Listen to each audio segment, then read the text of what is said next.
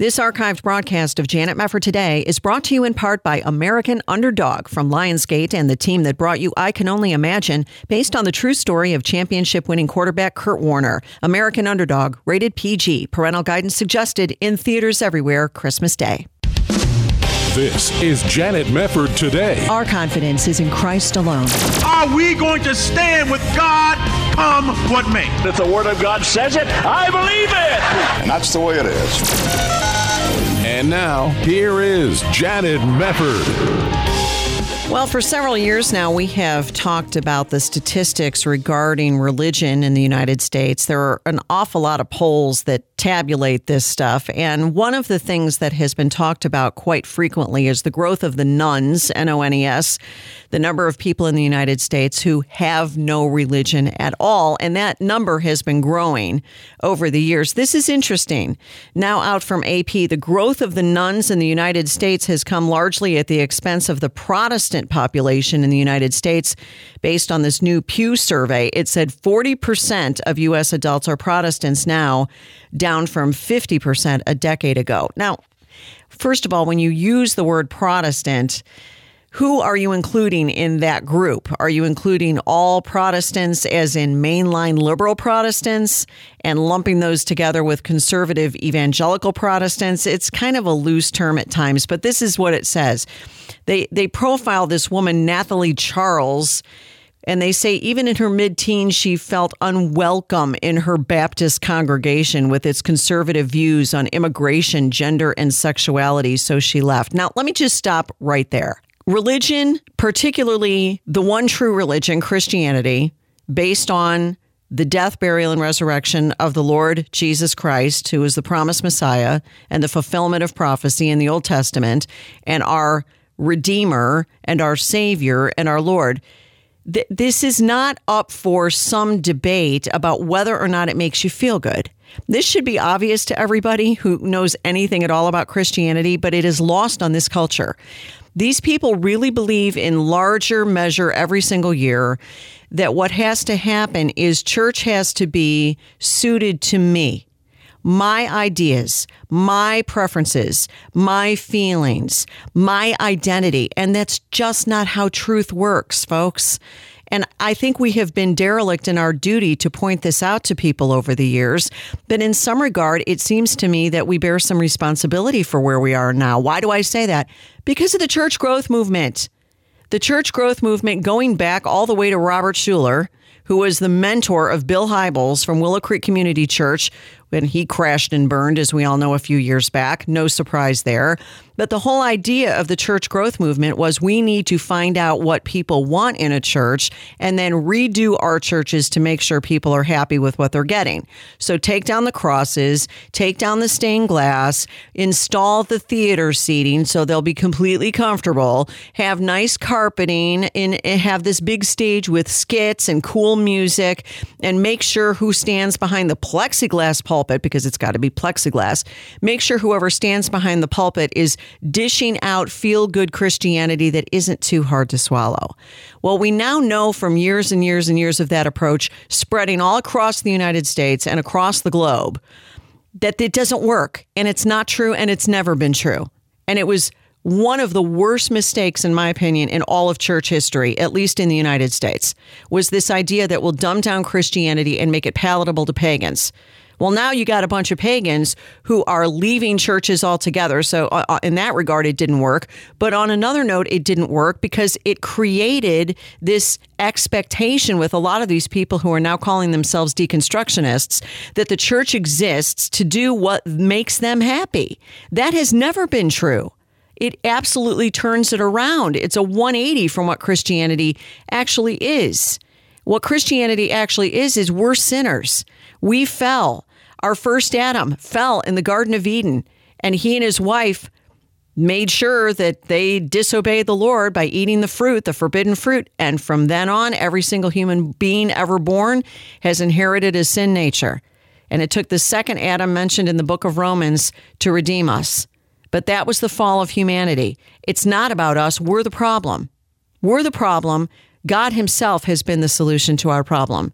And that offer goes out across the world to anyone who will repent and believe in Jesus Christ as their Lord and Savior. You can be saved. And that is the good news, the best news that the world has ever received. But here we have this whole story going around this idea that boy, this girl just didn't feel welcome because we didn't I didn't like the church's views on immigration and gender and sexuality. It's not about your views. And by the way, we get everything or ought to get everything we believe as Christians from God's holy word. We don't take a survey of the people who are coming in and say, "Do you feel comfortable? Oh, you don't you don't like our views on immigration? We better change them." There are churches that still are doing that, by the way. I would say the woke and the SBC are a perfect example of this. Whatever the world is doing, or the Gospel Coalition, whatever the world is doing, whatever the world feels upset about, we need to really dig down into our authentic selves and examine the brokenness and just repent and do what they want us to do because that's what God wants us to. It's just nauseating at this point. Oh, by the way, a, a description of this woman, Nathalie Charles an 18 year old of Haitian descent, I don't know why that matters, who identifies as queer. All right, well, there you, ha- there you have it. Why in the world would somebody who is embracing aberrant sexual immorality expect the church to approve of what she's identifying with or what she's doing? But she said it wasn't a very loving or nurturing environment for someone's faith. Listen, when you're being called to repentance and faith in the gospel, Nobody said it was going to be comfortable. So they get into some of the details on this. According to this new survey from Pew Research Center, the nones now constitute 29% of American adults, which is up from 23% in 2016 and 19% in 2011. So that's almost a third of the U.S. population uh, leading Elizabeth Drescher, an adjunct professor at Santa Clara University, who wrote a book about the spiritual lives of the nones, to comment that if the unaffiliated were a religion, they'd be the largest religious group in the United States. All right, they're the largest religious group in the United States, but again, who are these people? It's a wide range of viewpoints that come among these people who are known as the nones. The religiously unaffiliated were once concentrated in urban coastal areas, but now live across America, representing a diversity of ages, ethnicities, and socioeconomic backgrounds. Yeah, because of the internet. Even in their personal philosophies, America's nones vary widely. For example, 30% say they feel some connection to God or a higher power, and 19% say religion has some importance to them, even though they have no religious affiliation. So that kind of makes it a little vague. About 12% describe themselves as religious and spiritual, and 28% as spiritual but not religious. That's clear as mud. More than half describe themselves as neither. Nearly 60% of the nones say religion was at least somewhat important to their families when they were growing up. It found that 30% of nones meditate. 26% pray privately at least a few times a month, while smaller numbers consult periodically with a religious or spiritual leader. So there is some element of eternity in their hearts, like the Bible says, but it's not Jesus Christ they seek. It's not the true living triune God they seek. It's not the gospel they want. They want something that will make them feel spiritual but doesn't make any moral demands. That seems to be the overriding theme with a lot of these folks. Don't make any moral demands on me. I like the idea of praying for help. I like the idea of meditating. That makes me feel really good. But don't tell me that queerness is something I, I can't participate in. Don't tell me that homosexuality is wrong. Don't tell me that I can't be the other gender if I feel like that's my identity. Don't tell me that I can't sleep with my boyfriend. Don't tell me that I can't do pot or do any kinds of drugs. Don't tell me that I can't uh, get an abortion if that seems to be the most convenient thing for me. Don't make any moral demands on me. Folks, this is not reality because we do have moral demands on us. God has given us his 10 commandments. We have broken them, but his moral law still stands. And if we are in violation of God's moral law, the responsibility is on all of us to repent and to thank the Lord with the greatest praise and, and give him the greatest glory for sending us a Savior who did obey that law and gives us credit for obeying that law. And out of gratitude for what Christ has done, now as new creatures in Christ, we want to obey our Lord and Savior. We're going to take a break. We'll come back. More to come on Janet Mefford today.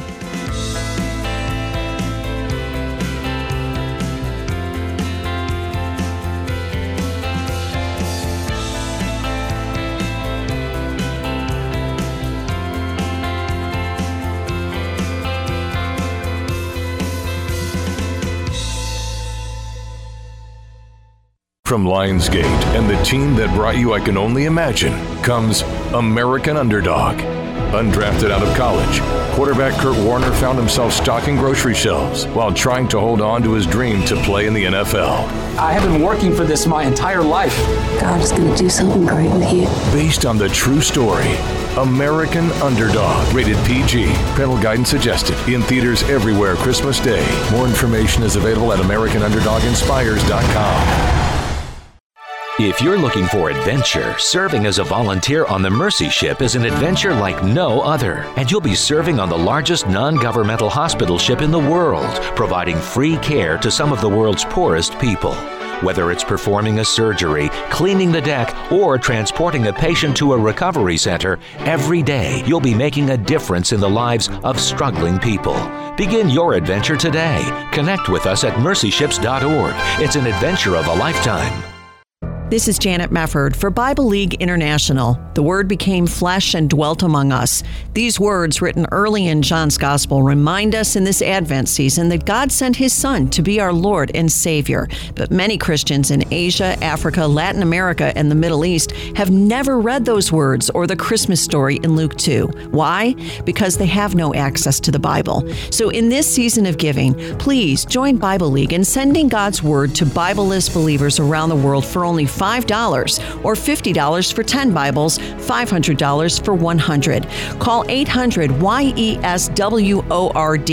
That's 800 Yes Word, or there's a Bible League banner at janetmefford.com. I've seen people being changed by reading the scripture. There are those who have been looking for the scripture for a number of years. Giving a Bible to somebody is the greatest gift you can give somebody in life. That's 800 YESWORD, or there's a banner to click at janetmefford.com.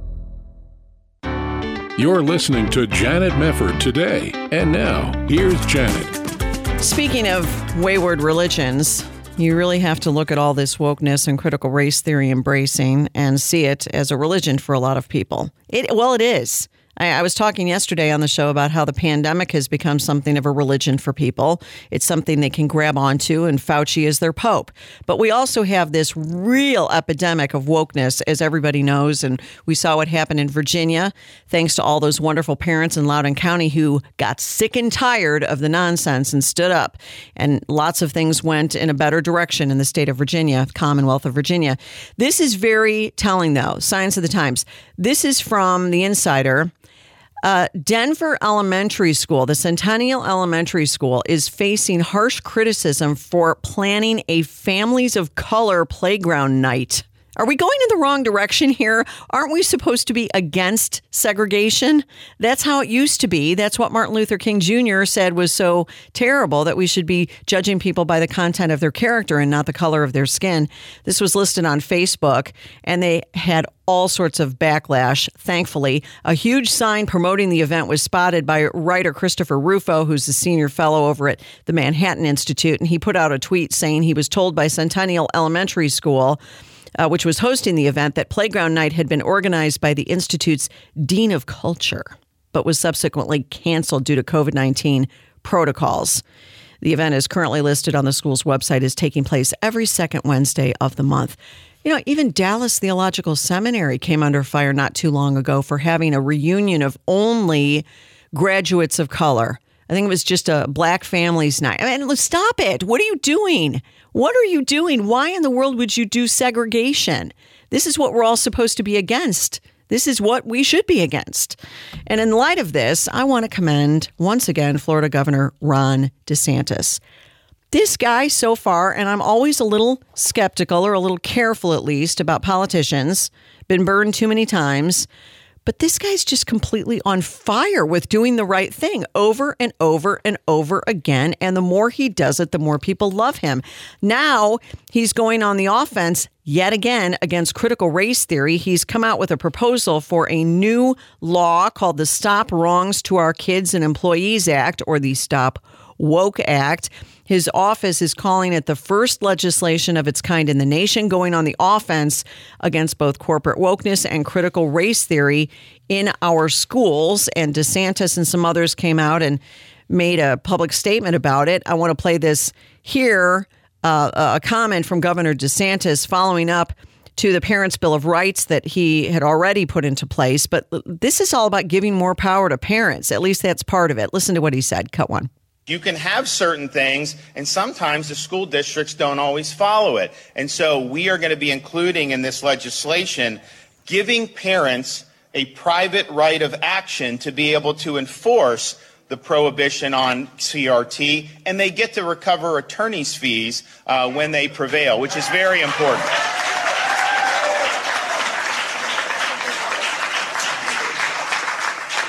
And yes, there will be a fortified ability for the State Department of Education to hold people, accountable, but honestly, the parents know uh, best what's going on, and they're in the best position to be able to do it. And here's the thing uh, a lot of times these people will fear lawsuits more than a, a, fine from the State Department of Education because when you do a lawsuit, you get discovery and you're subject to that. And when they say they're not doing CRT and then you have all this information showing that they are doing it, uh, it really is an uncomfortable position for them. So I think that gives parents the ability to go in and ensure that our state standards are being followed. And I think it's something that needs to be done.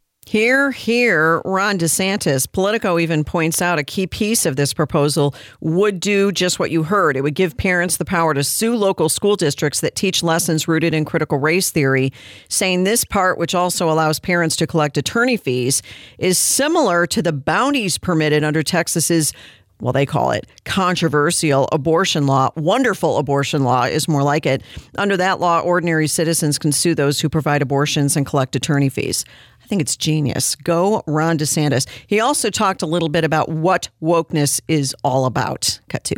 Now, with the rise of this woke ideology, uh, is an attempt to really delegitimize our history and to delegitimize our institutions. And I view the wokeness as a form of cultural Marxism. Uh, they want to tear they want to just it's not just you know people say oh you know you know they're they're uh, they're they're leftists or socialists it's not just like taxes and all that yeah they do want that and that's not good but they really want to tear at the fabric of our society and our culture and, and things that really we've taken for granted, like the ability of parents to direct the upbringing of their kids. So this is really, really significant. And when you see these things throughout the country where they take down Thomas Jefferson's statue in New York City, where they take down Abraham Lincoln in Massachusetts, where they take George Washington's name off schools in California. You know, that is an attempt to erase history. Uh, they want to delegitimize the founding of the country uh, and the institutions, and they basically want to replace it uh, with a very militant form of leftism that would absolutely destroy this country if that ever took hold. And so we have a responsibility uh, to stand for the truth, to stand for what's right, and we're doing that, and we've put more resources and emphasis on teaching civics, on teaching people about American history, but we also have to uh, protect people uh, and protect our kids uh, from some very pernicious uh, ideologies that are trying to be forced upon them all across the country. So earlier this year, I directed the Florida Department of Education to prohibit critical race theory in our K through 12 schools. It's just awesome. He also is targeting what he called corporate sanctioned racism through critical race theory training in companies, Politico reports. The Republican governor claimed companies like Verizon teach employees that America is fundamentally racist and alleged that a Google training taught that all Americans were raised to be racist. Alleged? Read the material, Politico. DeSantis said, How is it not a hostile work environment to be attacking people based on their race or telling them that they are privileged or that they're part of oppressive systems when all they're doing is showing up to work and trying to earn a living? Exactly. excellent. Every state in the union needs to do this. Oh, and then I'm looking at this piece. This is incredible. It's it's Jeff Raikes. I don't know who this guy is. He's a contributor to Forbes. Here's the headline Bad for Business How Critical Race Theory Bans Are Limiting American Progress. I know, my head almost exploded.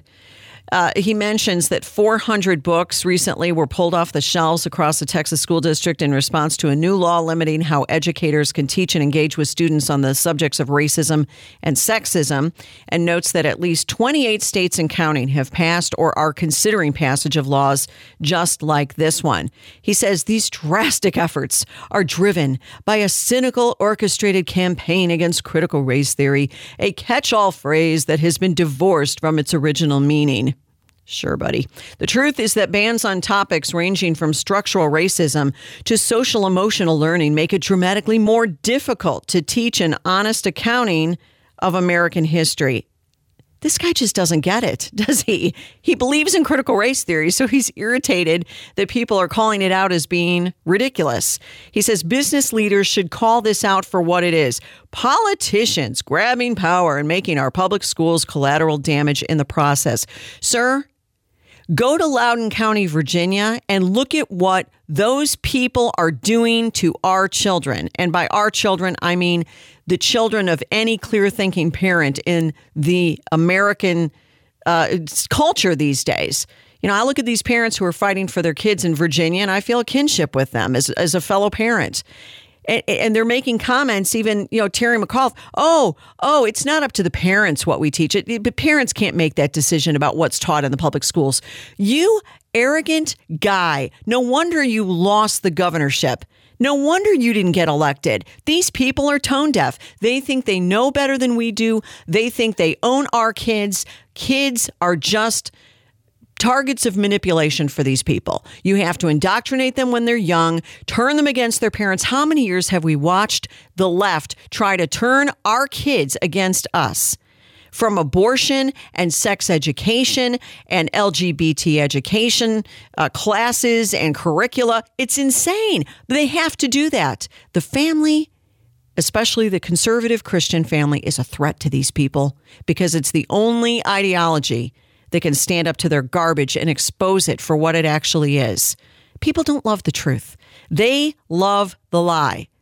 And they are in bondage to their father, the devil. Uh, that's what scripture says and we're seeing it all around us. So even a site like Forbes is yelling and screaming, "Oh, this is terrible. We're limiting American progress by trying to stop the teaching of critical race theory." Aren't you the same people on the left who said you're not teaching critical race theory?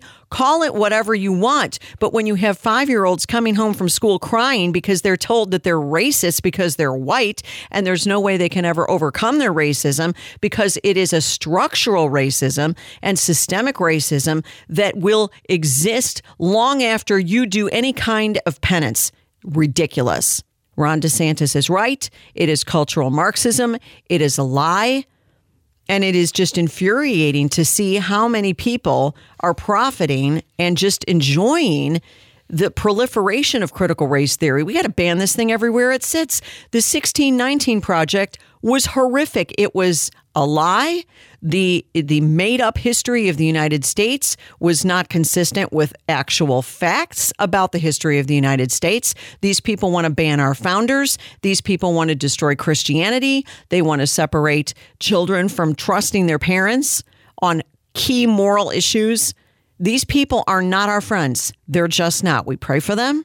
Many of them are just deceived as far as people who go along with this. Maybe they don't know enough about it, but we absolutely have to hold the line because future generations are counting on us to hold the line and tell the truth. That is paramount. We're going to come back. Listen to Janet Mefford today, right after this.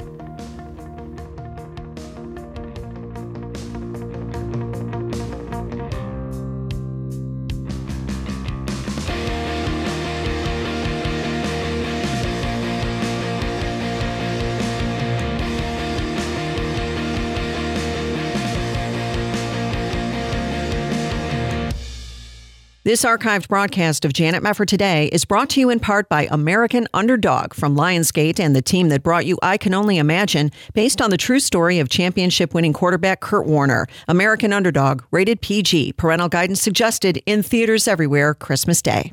This is Janet Mefford today. And now, here's your host, Janet Mefford. Well, we are really grateful to all of you for joining us in helping Bible League International get the Word of God into the hands of so many Bibleless believers worldwide. You have been amazingly generous, but of course, there are still more people who need your help in places like Africa, Asia, the Middle East. And guess what? It is a wonderful way to share the love of Jesus, to get Bibles into the hands of Bibleless believers at Christmas time. As always, it costs just $5 to send one Bible, and a gift of $25 will send five Bibles. Anything you can give today would be appreciated. The number to call is 800 Yes Word, 800 Y E S W O R D, or there is a Bible League banner to click at janetmefford.com. And we're going to spend a few minutes now visiting with Michael Woolworth, Senior Director of Broadcast Media over at Bible League International. Michael, always great to have you here. Merry Christmas to you. And Merry Christmas to you, uh, Janet. And I can tell you, every time you and I spend a few minutes together, the phones light up. Janet, your listeners, they really understand the importance of God's Word in their own lives. And when they hear these pleas, knowing there are Christians around the world who've been denied God's Word, they definitely uh, put their faith into action. And we have seen literally tens of thousands of Bibles sent in the uh, several years that we've worked together. So, Janet, again, thanks for a few moments uh, just to hop on and keep this need before your listeners. Oh well, listen that that is all glory to God. It really is, and to the wonderful Amen. you know generosity of all of our listeners here at Janet Mefford today. I have nothing to do with it other than just being the conduit between the message and the wonderful hearts of the Christians who listen to this broadcast and open up their hearts and want to help other Christians around the world. This is such an important thing. Now I had mentioned where the need is. It, there's so many places where there's a great need for Bibles. Tell people a little bit though, Michael. I know because people will sometimes ask, how is it that Bible Bible League actually knows who the believers are who need the hmm. Bibles? What is that process like? Yeah, you know, this is our 83rd year of ministry. There's not a place on earth where we serve, Janet, where we're not connected to a local evangelical church. That's an absolute must for us, has been again for, for more than eight decades in ministry. So we work with the under-resourced church. What doesn't define the under-resourced church? Well, I can tell you they do not lack a zeal for God.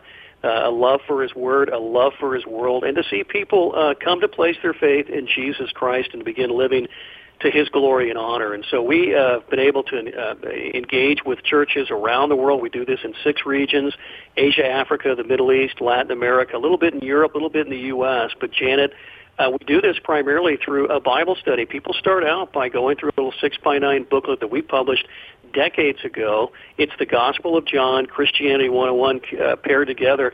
People will go through and they'll they'll figure out well, how is Jesus both God and man? What's it mean to die to self? What's it mean to put on Christ? When Jesus says, if you want to be great in this kingdom, you'll learn to serve. And so they'll go through this Bible study. It's about two, three months in length. Uh, they'll often be invited uh, one-on-one with uh, a Christian who invites them to learn more about Jesus. And then Jan- Janet, at the end, as they profess faith in Christ and they're connected to a local evangelical church, we promise them a Bible in their own language. And there are times we've done these type of campaigns, you know, on Christian radio around the country. People will rush down to a station with a box of, you know, uh, Bibles that were in the basement or the attic. The problem is, you know, if you're a speaker of Mandarin or Swahili or Quechua, an English Bible does you no good. So that's kind of the unique position God has given Bible League to be able to have the relationships, to make sure the, that the proper translation is available to those Christians. Again, we've been doing that for more than uh, 83 years. It's a wonderful ministry. Is there a particular place right now where the need is the greatest? I know there's great need all across the spectrum in these different regions that you cover, but w- where is the need the greatest if you could actually pinpoint an area?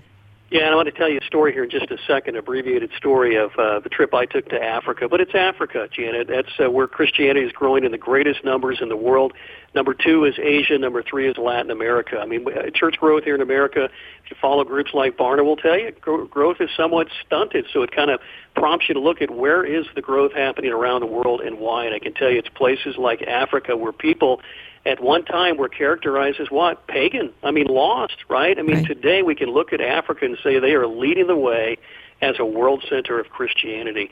Janet, I was there. Uh, it's been a couple of years ago. It was Super Bowl week uh, here in America. I can't tell you who played the the game that day, but I will never forget what happened when we were at a, a little shanty church in the country of Tanzania, Africa. We were there to give out 200 Bibles to new Christians. We make a big deal about it when they come through the Bible study I just mentioned. 110 degree day. I'm telling you, there were probably a thousand people around that little shanty church. Some of those were Christians, others were there to support the believers, and some of those were just villagers wondering what in the world was going on uh, this day and name after name was read. And as that happened, Janet, the men, they shouted in delight. Uh, the women, they ululated a very high-pitched shriek. I can tell you they did this because they knew a lot of these people had left the grips of deep spiritual darkness and had begun to follow Jesus Christ.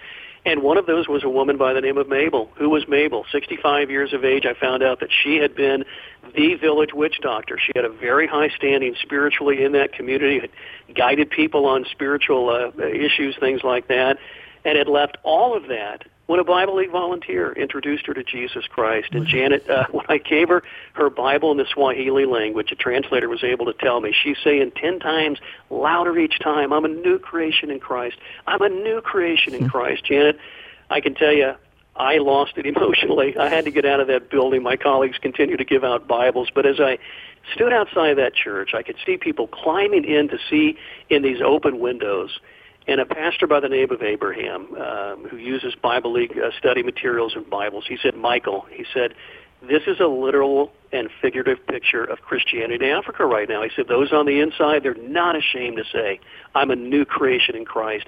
And he said, those on the outside, they're wondering, who's this Jesus? That was Mabel, the village witch doctor. She's left all of that to follow Jesus. And when I eh, eh, participate in those type of transactions, I get to travel all over the world, Janet. It's a great privilege for me to give out Bibles to new believers representing Bible League. And I can tell you in those moments, I can't help but think and thank God for listeners like yours that have given so sacrificially over the years to see those type of kingdom transactions take place. So um, I can tell you there's plenty of people like Mabel, uh, incredible stories like hers that I get to tell. They're absolutely amazing. Some of these dear saints I get to meet, but I can tell you there's a great need for God's Word. And I know, again, that's why your listeners over the years have given so sacrificially, so generously to see that people like Mabel get the Word of God so they can grow in the grace and knowledge of Jesus. That is so neat. You can't put a price on that when you see that mm. kind of thing taking place. Someone who is just joyful as a new Christian, that's got to be incredible. You know, we're at the time of Christmas, and as many people recognize, we all recognize the prices of a lot of things are going up nowadays. And with a mm. lot of people wanting to give their family and friends gifts this year, budgets can be a little tight. Why would you say Bible League International is a good investment? $5 is an incredible incredibly low amount of money for a Bible. So we, we are very, very happy that you can get a Bible into the hands of a Bibleless believer for $5. Uh, but, but what would you say to people who say money's a little tight, I want to help? Why Bible League? Well, I know, I, I, you know, we all wake up. We want to be a blessing. Lord, make me a blessing. And yet we get so much messaging. We get so many factors like inflation, right? Cost of everything going up. Um, listeners, you know this is a safe investment. You trust Janet Mefford, you trust Bible League, and many of you have gotten to know us very, very well over the last few years that we partnered together. And so this is a safe investment.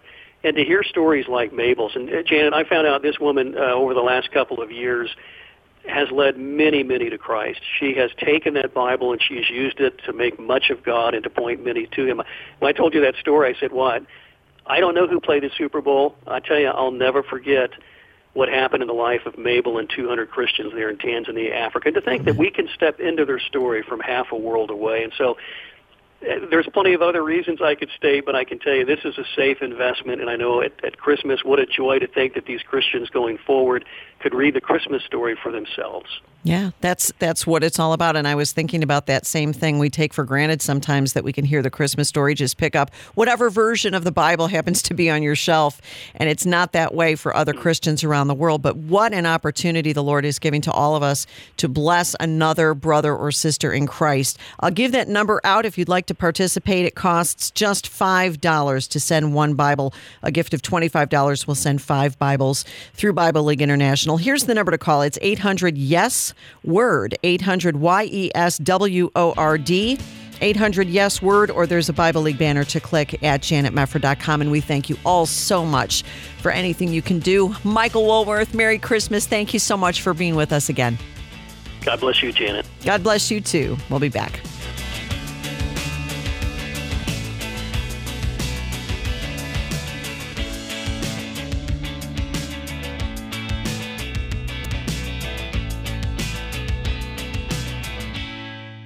From Lionsgate and the team that brought you I Can Only Imagine comes American Underdog. Undrafted out of college, quarterback Kurt Warner found himself stocking grocery shelves while trying to hold on to his dream to play in the NFL. I have been working for this my entire life. God is going to do something great with you. Based on the true story, American Underdog, rated PG. Parental guidance suggested. In theaters everywhere Christmas Day. More information is available at AmericanUnderdogInspires.com. If you're looking for adventure, serving as a volunteer on the Mercy Ship is an adventure like no other. And you'll be serving on the largest non governmental hospital ship in the world, providing free care to some of the world's poorest people. Whether it's performing a surgery, cleaning the deck, or transporting a patient to a recovery center, every day you'll be making a difference in the lives of struggling people. Begin your adventure today. Connect with us at mercyships.org. It's an adventure of a lifetime. A mother's womb has now become the unsafest place in America, with abortion being the leading cause of death and babies being aborted up to term in some states. I was afraid. I was scared. I didn't know what to do. Everybody wanted me to have an abortion. Preborn is the largest provider of free ultrasounds in the country, helping moms choose life. You see, when a mom in crisis sees her baby on ultrasound and hears the heartbeat, she's 80% more likely to choose life for her baby. She did let me hear the heartbeat, and I was like, wow, it's something like living inside of me. It was a beautiful thing to hear. Would you join with Preborn and Janet Mefford today and help save 400 babies by the end of this year? For $140, you can sponsor five ultrasounds. And now, through a match, your tax deductible gift is doubled, saving 10 babies' lives. To donate, dial 855 402 BABY. That's 855 402 2229, or there's a banner to click at janetmefford.com. You're listening to Janet Mefford today. And now, here's Janet. I got to get back to this story. This was crazy. Andy McCarthy over at National Review wrote about this recent decision. Amy Coney Barrett and Brett Kavanaugh have now supplied another majority to deny religious liberty exemptions. Did you hear about this?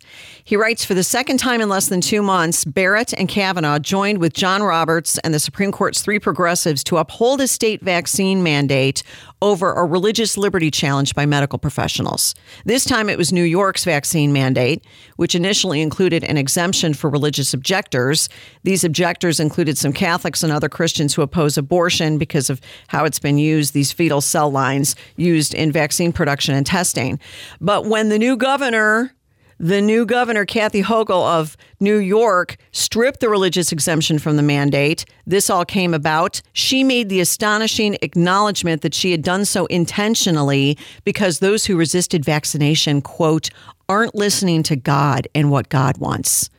Oh, so she's now some kind of unassailable religious figure? I thought you were governor. The state's mandate provides an exemption for those who claim to object on medical grounds. Consequently, the mandate blatantly discriminates against religion. And quite purposefully so. In addition to depriving religious objectors of their jobs, the revised mandate also makes them ineligible for unemployment insurance benefits. Swell. The six justice majority nevertheless turned a deaf ear to the religious objectors who had previously been praised by state government officials for the heroic medical service they selflessly provided to patients throughout the pandemic, especially in the early stages. It is the second time in recent weeks that Justices Barrett and Kavanaugh provided Chief Justice Roberts and the progressives the votes they needed to defeat freedom of conscience. I'm getting really sick of this. Are you? Are you getting sick of this yet? I am. I'm getting really sick of it. It's never the left, is it, on the Supreme Court? When the left puts somebody on the Supreme Court, those people are devoted leftists who never stray or almost never stray. Virtually never stray. When is Elena Kagan? I don't know. You could probably come up with some, you know, some case somewhere where okay, fine, she she was okay on that, but they are ideologues and they are consistent, largely consistent ideologues. And you look at the people who have been appointed by Republican presidents, and you just go, aside from Clarence Thomas and pretty much Samuel Alito, the rest of them, it's like, uh, well, who knows? Who knows? Gorsuch, who gave us the Bostock decision, saying that the, the, the federal civil rights law protects sexual orientation and gender identity. Where do you get that? He's Episcopalian. Of course, he's going to be pro LGBT. Did you not think of this before you nominated him? But again, what are you going to do? What are you going to do? You just get the best you can get. So there you have it. Speaking of LGBT, I got to get to this because this is a big story. This happened just a few days ago. Canada according to CBS News, has moved to ban conversion therapy. Folks, there is no such thing as conversion therapy, a controversial and debunked practice of trying to convert homosexuals to heterosexual. Okay. Oh man, am I tired of correcting news items? That's not true. There's no such thing as conversion therapy. What happens is you have some secular therapists who will help their clients meet their stated goals. That's what therapists tend to do with their clients. The client says, I want to achieve X, and the therapist attempts to get the client to X. That's all it is. So if somebody was sexually abused as a child and now has unwanted same sex attraction and goes to a therapist and says, please help me, these therapists try to help them and try to get to the bottom of some of their problems and try to get their situation more in line with a lot of, of, what they believe, which is a lot of these people come from a church background or were Christians and say this is I, I, this is wrong and I don't want to feel this way. And more and more and more in the West, these activists are saying this is horrible and evil and abusive, and nobody should be able to get therapy.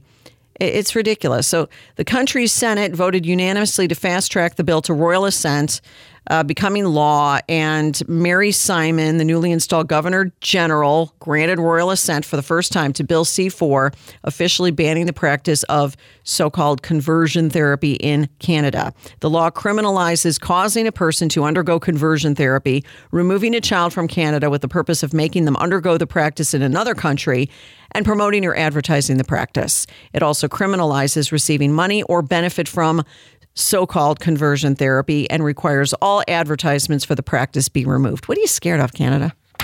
I mean, these guys are super, super, super committed to LGBT ideology super committed to it. Justin Trudeau called conversion therapy despicable and degrading. He said LGBTQ2 Canadians will always stand up for you and your rights in announcing the new law. Canada is gone it seems. Not everybody in Canada is gone, but Canada's gone. They're totalitarian. I don't know what's going to happen, but I certainly have no desire to ever go back to Canada. In the UK, we have the same sort of situation. This is interesting. According to the Christian Post, over 500 church leaders from across the UK have written to the government to say they're prepared to face criminal charges if a conversion therapy ban is introduced. In the letter, they say they will continue to do their duty to God even if the proposed ban comes into force. They write it should not be a criminal offense for us to instruct our children that God made them male and female in his image and has reserved sex for the marriage of one man and one woman. Yet this seems to be the likely outcome of the proposed legislation. We therefore very much hope and pray that these proposals will be dropped in their current form. We have no desire to become criminals and place a high value on submitting to and, and supporting our government. Yet we think it important you are aware that if it were to come about that the loving, compassionate exercise of Orthodox Christian ministry, including the teaching of the Christian understanding of sex and marriage, is effectively made a criminal offense, we would, with deep sadness, continue to do our duty to God in this matter. The open letter has been sent before this government consultation on the proposed ban ends, and Christians are being urged to get involved and push back against this. Look, again, we've said this many, many times. You got to make up your mind as a Christian before things get dire that if things get dire, you're going to obey the Lord. That's it. And you look at the example of the apostles who were told by you know the, the leaders of the day the church leaders of the day synagogue leaders of the day you cannot speak anymore in the name of jesus. And they said we will obey god rather than man. You know we're not going to stop preaching about jesus. He rose from the dead. He's the savior. We're going to tell people about what jesus did. And we're going to proclaim his name and we are going to pray that people will receive and hear and believe in the gospel of Jesus Christ, because that's what we're called to do. And when earthly laws conflict with what the Lord has called us to do, then the Lord wins. okay, that's a modern paraphrase, but that's essentially what the apostles were doing, wasn't it? They were saying, as Christians, there are certain lines we're not going to cross, right? So that's it. And it seems to me that as we move further and further and further away from our Christian foundations as a nation, it will become more and more necessary for us to make those kinds of drawing of lines in the sand and say this far and no further. And if you don't like the way I am, then I guess you're going to have to punish me. I mean, praise God. Who knew that you had over 500 church leaders in the United Kingdom prepared to face criminal charges if therapy for unwanted same sex attraction is banned? Good for these people. Of course, we have to uphold God's standard for gender, which is really sex. And of course, we have to stand up for marriage between one man and one woman. That's what marriage is. It's never been anything else. Any other combination is not God's plan and it's sinful. So, so what? You know, it, it, amounts to people not wanting Christianity to be preached as Christianity, and and that's that's a non-starter. That's it. I really wonder what will happen in this country as things become more problematic and more dire, and as the pressure becomes more and more intense against Christians to compromise and to make amends with the world and decide that hey, we can we can give in here, we can give in there. The temptation to compromise is always there, isn't it? And I always think about the apostle Peter and Jesus telling him, You're going to deny me three times. And he said, No, Lord, I would never deny you. And what happened? He experienced the pressure. Do you know this man? Oh, no, no, no, I don't know him. I don't know him. No, no, no, I don't know Jesus Christ. No, I don't know him at all. And what happened? He denied the Lord three times before the rooster crowed. We all know how it ended. And really, what we should keep an eye on is the fact that it ended with the Apostle Peter being an absolutely faithful hero of the early church because the Lord forgave him. But it shows how weak we are in our own strength. We are only strong when the Lord's strength is giving us what we need to continue to obey Him under adverse conditions and pressure filled circumstances. None of us are immune to that kind of temptation to be a coward but we can't be cowards if we're going to be faithful to our Savior. He was never unfaithful to us. We must always, always, always be faithful to Him. That's my prayer for you. Thanks so much for listening. We'll see you next time on Janet Mefford Today. This hour of Janet Mefford Today has been brought to you in part by American Underdog from Lionsgate and the team that brought you I Can Only Imagine, based on the true story of championship winning quarterback Kurt Warner. American Underdog rated PG, parental guidance suggested in theaters everywhere Christmas Day.